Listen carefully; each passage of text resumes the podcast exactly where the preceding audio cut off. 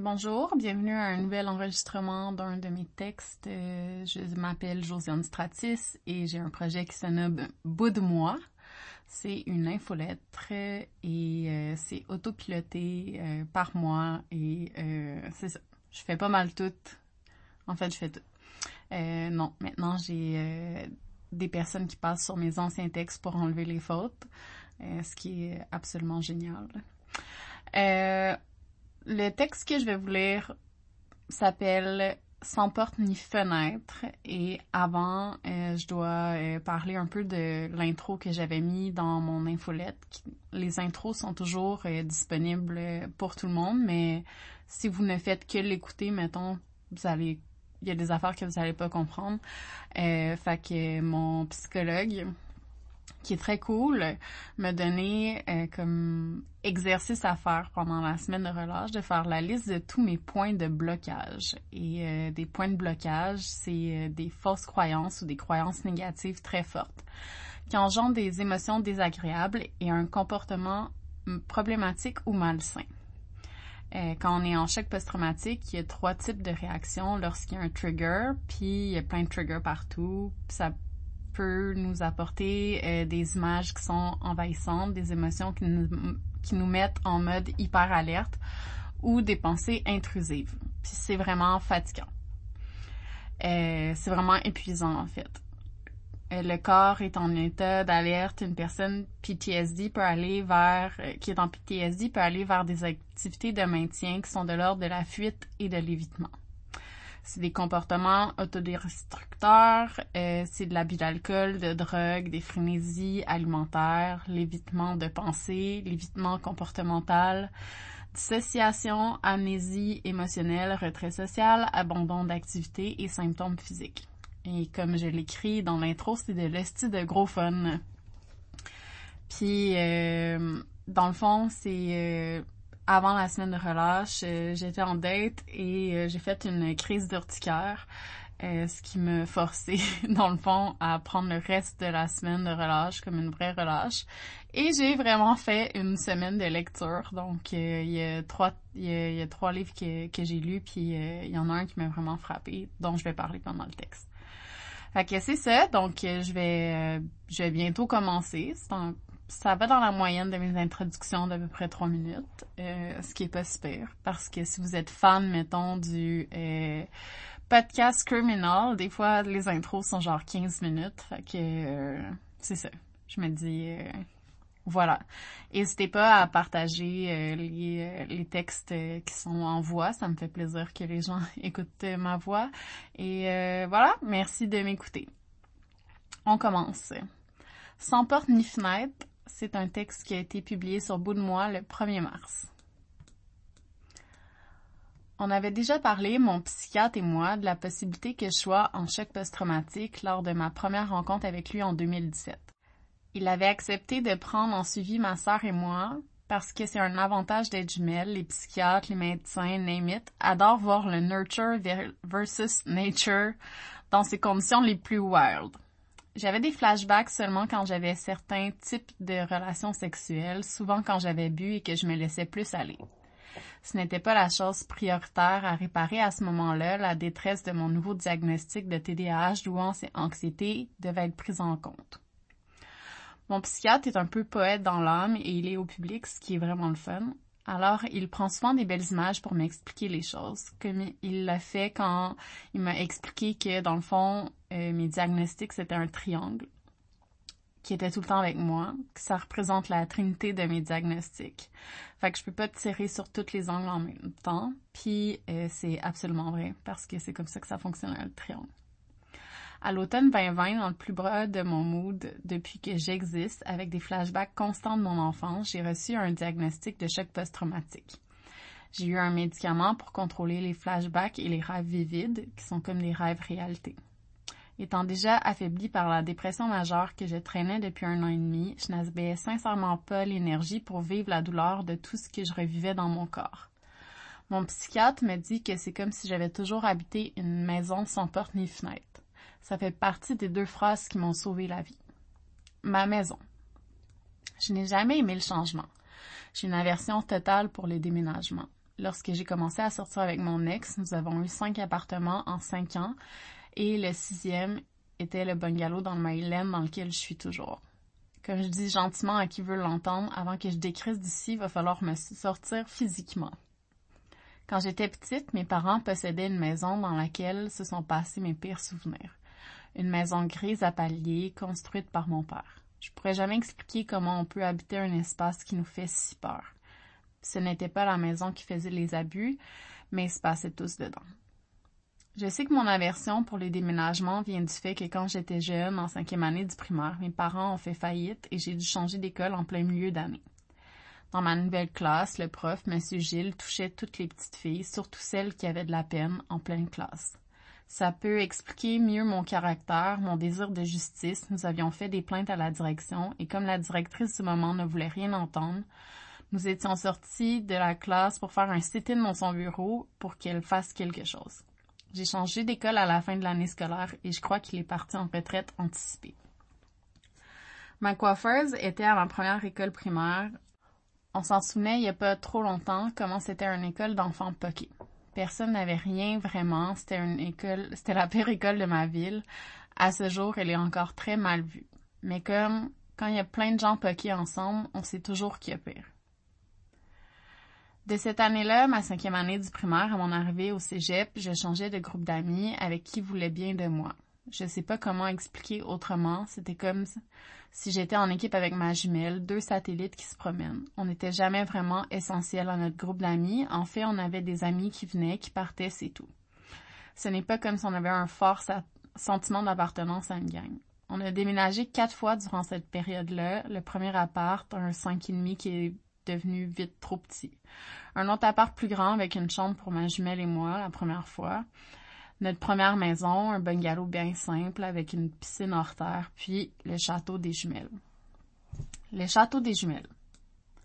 Mon ami Étienne, qui venait toujours jouer et chiller dans notre coin, un rang transformé en nouveau développement à côté d'un golf, a nommé notre dernière maison le château des jumelles. C'est fou que quand t'as de l'air riche, mettons, au secondaire, soudain t'as plus d'amis, tu pognes plus, ta vie sociale est plus facile. J'ai toujours dit que j'étais une princesse, et comme toutes les princesses, j'étais triste dans mon château. De l'extérieur, les cris, les murs défoncés, les parents toujours sous, les chicanes explosions entre la pression d'être la personne que mon père n'a jamais été sur mon petit frère, les dénigrements physiques, les cris, il criait tout le temps, l'entendre tourner en rond cherchant quelque chose pour le faire exploser pendant qu'on est au sous-sol.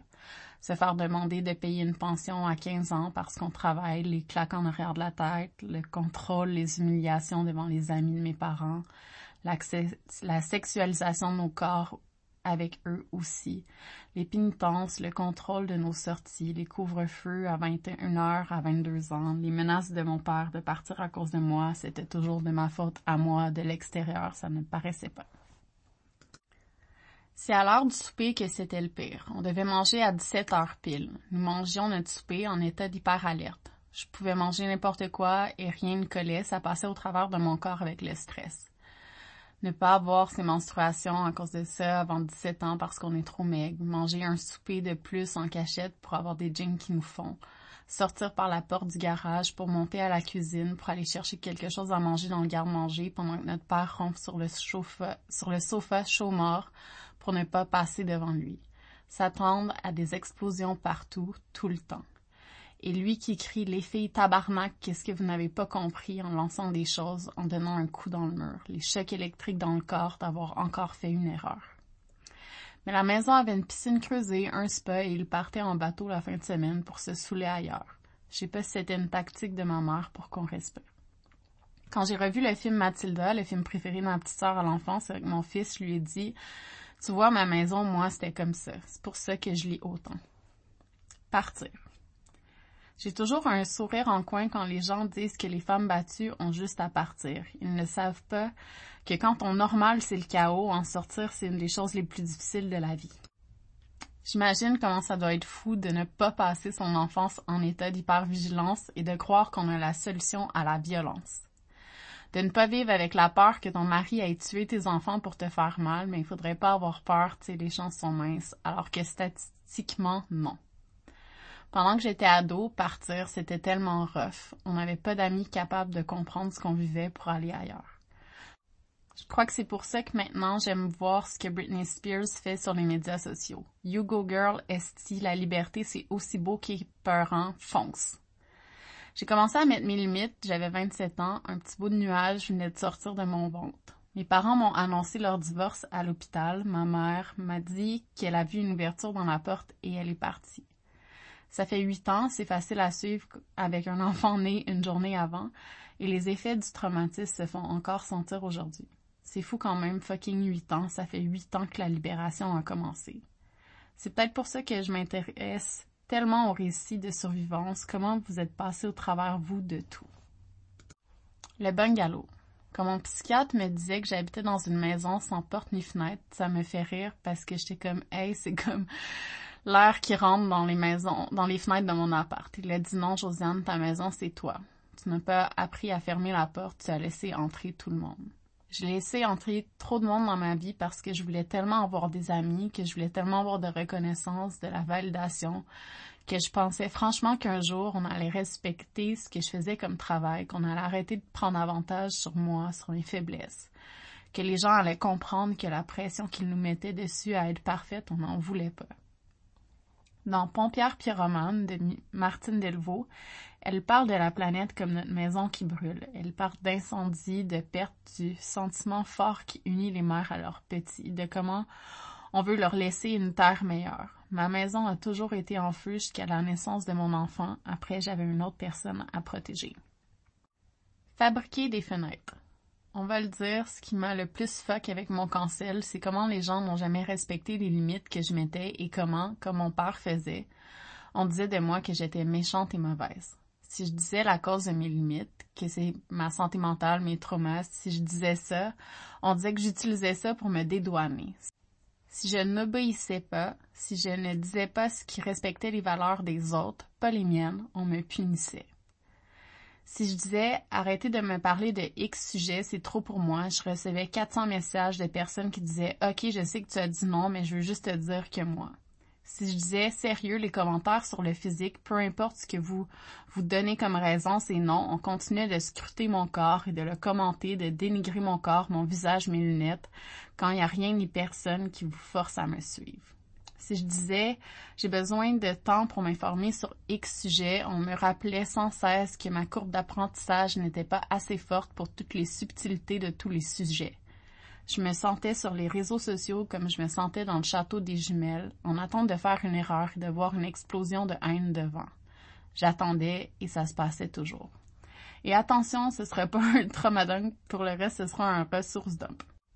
Le podcast Ou peut-être une nuit, produit par Louis Média, est une enquête intime sur les conséquences de l'inceste et comment cette forme de violence sexuelle est imbriquée dans le patriarcat. Ce qui m'a le plus frappé, c'est le, le, mécanisme derrière l'inceste, qui fait en sorte de voler l'innocence d'une personne, de franchir la limite, et lui faire croire qu'elle a vécu ça parce qu'elle est une mauvaise personne. Dans le livre L'âge du capitaliste de surveillance de Sushana Zuboff, que je sais vraiment pas comment prononcer, désolée. Euh, fait que Shoshana répète sans cesse ou décide ou décide. C'est ma, question préférée maintenant, pour toutes les occasions. Qui décide que c'est tellement tabou de parler de violences subies à l'enfance, de barrières qu'on saute, d'affaiblissement d'humains, de créer des traumatismes? Ma question est aussi qui profite du fait que les femmes et les hommes qui ont vécu de l'inceste, des agressions sexuelles, ne parlent pas des traumas et des conséquences de cet acte ignoble? Qui profite de ces limites qui seront encore franchies? Toujours les mêmes personnes. Comment on apprend qu'on a le droit d'avoir des limites si elles ont été dépassées par un adulte en qui on devait avoir confiance? Comment on sait, après des années de peur et de violence, qu'on est dans un environnement chaotique qui aspire notre âme? Comment on fait la différence entre le bien et le mal quand on a été gaslighté par tout le monde qu'on connaît? Et parce que notre maison était si belle, elle était heureuse. Je veux dire, je voulais tellement être certaine de ce que j'avais vécu dans une job dans ma vie avec mon père, malgré les journaux intimes remplis à rabord, les notes, les petits codes dans mon agenda. Je voulais tellement être certaine que j'ai lu un livre sur le gaslighting, un livre au complet là sur les mécanismes et tout. J'ai tellement pleuré quand j'y ai reconnu des comportements de mes amis. Pas de mon père. D'amis, eux, des femmes. Puis je parle pas de l'utilisation à outrance de ce mot qui perd son sens quand tu as, on a vécu pour de vrai. Je parle des gens qui disent que tu es folle parce que non, c'est pas si pire de se faire frapper, même à dos, que tu conduis un char neuf. Je ne parle pas de personnes qui disent que peut-être que tu inventes ce genre de choses pour te trouver intéressante. Je parle pas de personnes qui te disent que tu as un trouble de personnalité quand ton neuropsy, ton psychiatre, ton psychologue, tes psychologues, en fait, te disent que ça n'a aucun rapport. Et après, ces mêmes personnes qui te diagnostiquent à outrance, faire comme si avoir tel trouble de personnalité demandait de la compassion, alors que cette empathie-là est à deux vitesses en esti quand le monde te parle de leur souffrance. Dans le livre Adult Children of Emotionally Immature Parents, How to Heal from Distant, Rejecting and Self-Involved Parents de Lindsay C. Gibson, psychologue. Euh, ça parle de comment un parent immature promet des choses, fait miroiter des surprises, des solutions, de l'aide sans jamais le donner. Et ça m'a fait tellement fucking mal d'entendre ça. À ce jour, j'entends encore la solution, qu'on m'aime assez pour me sauver, qu'on respecte les promesses qu'on m'a fait. Je te laisserai pas tomber promis, j'ai juste besoin de temps. J'ai la preuve écrite dans mon ancien ciel, pourquoi ça n'a pas été respecté? Pourquoi? Parce que je donnais plus rien, parce que j'avais plus rien à offrir sauf une fille en choc post-traumatique. C'était une promesse avec les mots promis décrits dedans. Je l'ai pas imaginé. Pourquoi on me reprochait de ne pas être amie avec tout le monde, de ne pas être d'accord avec eux, avec elles, surtout? Pourquoi on me reprochait de ne pas être parfaite parce que j'ai jamais dit ça? Pourquoi je devais suivre les valeurs des autres, réagir à des événements quand on me disait de le faire et après avoir vu ces mêmes personnes parler de la guerre en Ukraine en disant vous n'êtes pas obligé de parler de tous les sujets, c'est de la performance. No shit. J'ai beaucoup de défauts, mais est-ce que je walk de talk? Je lisais le magnifique Il y a des limites si oui, je les ai franchis, mais c'était par amour, de Michel Lapierre Dallaire. Puis j'avais envie de crier que c'est ça, comment toutes ces violences-là, ça fait que tu te mélanges mal aux gens, que tu as plein de problèmes, que tu t'auto-sabotes tout le temps, que tu penses que tu mérites rien ni personne. La vie, c'est une série de déguisements. Dans le même ordre d'idées et de livres pour comprendre les abus dans la jeunesse, le livre Chienne de Marie-Pierre Lafontaine est un chef-d'œuvre. Je vais pas toujours avoir à écrire des histoires tristes. Je veux dire, j'ai lu The Body Keeps Scar, puis l'inceste, ça te rend plus vulnérable à plein de maladies. Chez la gynécologue, on m'a prescrit d'aller voir un physio pour mon canal vaginal. Quand je me suis fait checker, elle a tout de suite su que j'avais vécu de l'inceste, c'était toute poignée. Elle m'a fait serrer mon poing, puis flatter la petite peau entre le pouce et l'index. Puis elle m'a dit de relâcher et de faire la même chose. Dans lequel les deux, Josiane, as-tu ressenti le plus de douceur? C'est partout dans mon corps les traces de violence. C'est tout mon corps qui est pogné. Une massothérapeute m'a déjà dit que j'avais un nœud dans le cœur et c'est pour ça que j'avais toujours mal au dos.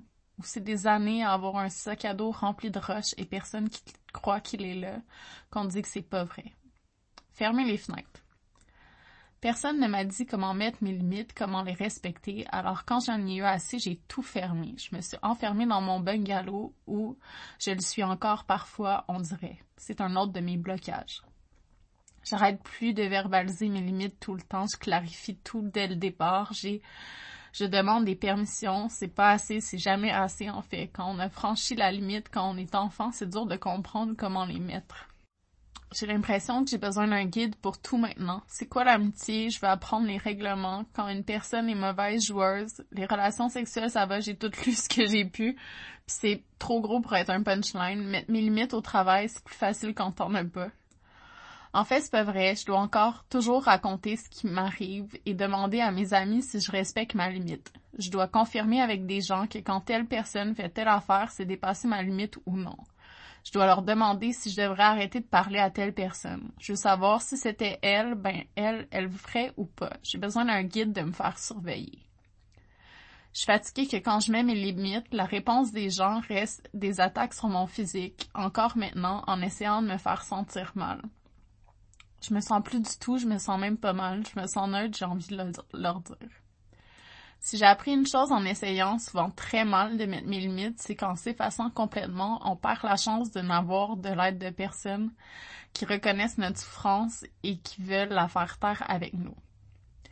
que de se couper du monde par peur que quelqu'un arrive une autre fois, que quelque chose arrive une autre fois, ça fait juste donner raison au choc post-traumatique. Que de vivre dans la peur de l'autre, c'est lui donner le pouvoir sur notre vie à nous.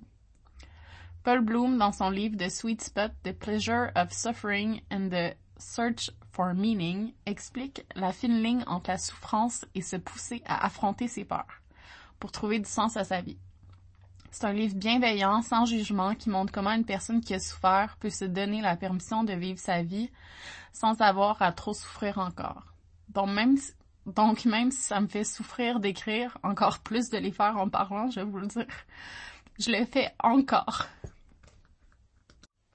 Même si ça me fait souffrir d'écrire sur mon passé, je le fais encore. Même si je souffre chaque jour quand je mets mes limites en me disant qu'on va me traiter de mauvaise personne, je continue de le faire. Je me en feu comme un phénix, je renais de mes sondes, puis je continue juste. Puis ça, ça me redonne le pouvoir que j'ai perdu, la flamme qui s'est éteinte le 1er août 2020.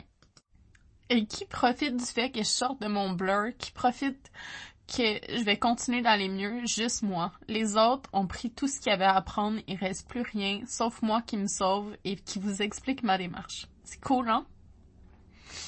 Donc, euh, c'est la fin du texte. Euh, c'est quand même un texte que j'ai trouvé euh, difficile à écrire et surtout à réciter parce que ça reste euh, un sujet qui est sensible. Euh, puis il y a encore beaucoup de, de, de, trucs qui sont dans ma liste de, de blocages dans le fond, et de savoir comment les mettre mes limites, mais surtout euh, comment comment les mettre de façon à me respecter moi, puis à pas penser ah si je mets mes limites, peut-être que les gens vont arrêter de m'aimer c'est bon parce que là, il y a plein de gens qui ont arrêté de le faire. Fait que comme il y, en, y en a moins à perdre euh, de cette façon-là, mais je, ris puis c'est pas parce que c'est drôle. C'est que j'essaie d'arrêter de pleurer pour faire euh, la lecture de l'autre texte après. Donc euh, voilà. Merci beaucoup d'écouter les versions les versions qui sont racontées, c'est ça me touche beaucoup pour vrai la réponse. Puis n'hésitez pas à m'écrire des courriels si vous voulez qu'on se parle. J'ai vraiment des belles discussions là, avec plein de monde. Puis euh, ça me fait du bien de faire ce genre de choses-là et de me crisser en feu, comme je l'ai dit. Euh, puis de recommencer encore, puis de recommencer encore, puis de recommencer encore.